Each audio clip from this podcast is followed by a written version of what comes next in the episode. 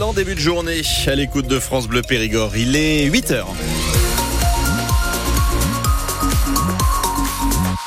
8h sur France Bleu et sur France 3, le journal Louis de Bergevin. Et on commence par faire un point sur la météo. Julien, il va pas faire très chaud. Aujourd'hui, il va pas faire très beau non plus. Non, non, c'est un mardi nuageux, 8 à 10 degrés les maximales cet après-midi.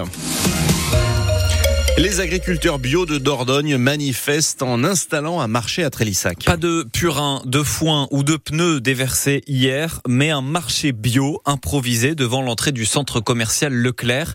C'était une action soutenue par la Confédération paysanne qui a des revendications un peu différentes du mouvement de la semaine dernière, même si l'objectif principal était de dénoncer les marges de la grande distribution. Mathieu Bonour, les clients du supermarché ont aussi fait leur course au marché. Déballage des fruits et légumes, installation de bottes de paille, tout ça sous le regard surpris de la sécurité et des clients du Leclerc. Ah oui, oui, oui, ça, ça va directement au producteur. J'étais en train de faire mes courses et puis j'ai vu que la sortie était bloquée. C'est Delphine qui pose des questions. Et donc j'ai vu tous ces agriculteurs et ma curiosité, hein, voilà. Je trouve euh, cette démarche magnifique. Conquise par ce marché improvisé, elle va retirer de l'argent. Et je vais aller prendre mes bons légumes qui viennent de chez nous. Au moment de payer, c'est moins cher que dans cette grande surface. C'est aussi ce qu'a remarqué Michael, les bras bien chargés. Je pars avec 5 kilos de pommes de terre, deux belles patates douces que j'ai achetées. Le changement de l'agriculture se joue aussi lorsqu'on fait des courses pour ce jeune. Je préfère acheter euh, à des petits paysans que euh, à des grandes surfaces comme Leclerc, euh, Auchan. Un soutien inattendu qui fait le bonheur de Camille, maraîchère à l'Aiguillac de Loche. Je suis agréablement surprise parce que je pensais pas que ça rassemblera autant de gens. les gens sont venus acheter, nous dire qu'ils nous soutiennent. Donc voilà, ça fait chaud au cœur et puis ça montre que voilà, on n'est pas tout seul à agir. Ces agriculteurs bio ne comptent pas s'arrêter maintenant. Ils dénoncent la décision du gouvernement de suspendre le plan sur la restriction de l'utilisation de produits phytosanitaires. Et contrairement à la FNSEA et aux jeunes agriculteurs ainsi qu'à la coordination rurale qui euh, demandait cette suspension du plan éco-phyto. L'homme qui voulait retourner en prison a été condamné à six mois ferme. Le mois dernier, au Flé, il avait insulté et menacé de mort les gendarmes car il voulait revenir en prison où il a passé plus de la moitié de sa vie pour des crimes sexuels. À l'audience hier après-midi au tribunal de Bergerac, cet homme de 47 ans a dit qu'il avait fait une bêtise parce qu'il n'avait pas pris ses médicaments et qu'il avait peur de déraper. Deux jeunes de 18 et 21 ans condamnés à un an de prison hier. Ils avaient été arrêtés à Neuvik jeudi dernier avec un drone, pas parce qu'ils jouaient, mais parce qu'ils tentaient de livrer de la drogue et des téléphones portables euh, à l'intérieur de la prison de Neuvik. Le maire de Carlu est jugé aujourd'hui avec quatre de ses adjoints au tribunal de Bergerac pour prise illégale d'intérêt et abus de confiance. Deux habitants de la commune les accusent d'avoir euh, détourné de l'argent d'une association vers la caisse de la mairie. L'avocat du maire conteste ces accusations. Il estime que cette affaire est montée de toutes pièces par des opposants politiques qui ont perdu aux élections. Question à 8h04. C'était quand la dernière fois que vous avez passé une journée entière sans votre téléphone portable pour certains, c'est compliqué. Aujourd'hui, c'est justement la journée internationale sans smartphone.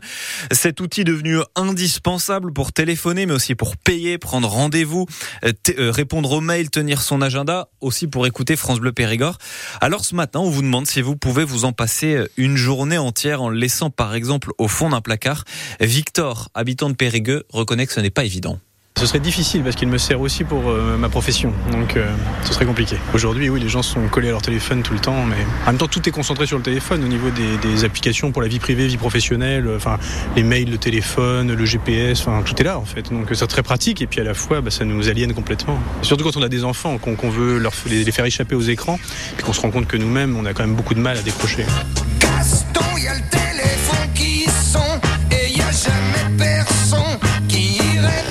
La journée internationale sans smartphone, c'est aujourd'hui le 6 février parce que c'est la Saint-Gaston, c'est justement une allusion à la chanson de Nino Ferrer. Et nous, on vous pose la question ce matin, est-ce que vous êtes nomophobe Ça veut dire que vous ne pouvez pas vous passer de, votre téléphone. Aujourd'hui, 95% de la population en France possède un téléphone mobile. Si vous faites partie des 5% qui n'en ont pas, appelez-nous aussi avec votre fixe pour nous raconter comment ça se passe. 05 53 53 82 82. Après l'effondrement de la falaise à Exideuil en Périgord, on ne sait pas combien de temps la route départementale 76 va rester fermée.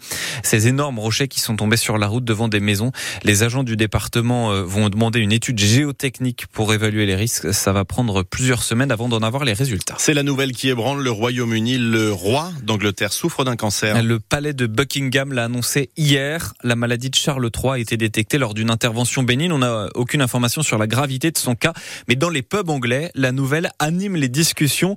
Exemple au King's Head à Londres, Richard Place. Francis trinque de bon cœur avec deux amis, coincés dans un angle autour d'une petite table. Les trois hommes ne parlent pas de foot pour une fois. Depuis qu'ils sont arrivés, un seul sujet de discussion, la maladie du roi.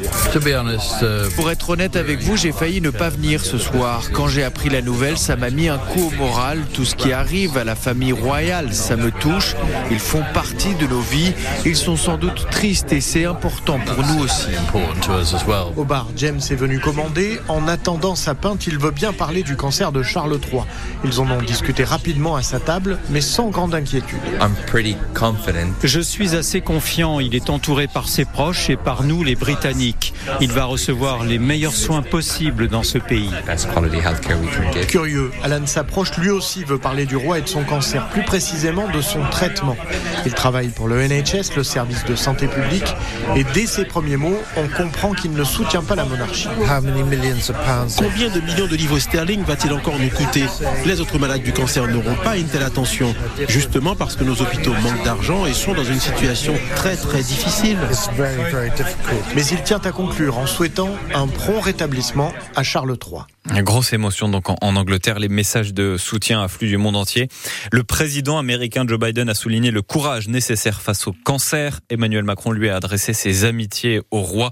Charles III assure être très optimiste quant à son traitement entamé hier.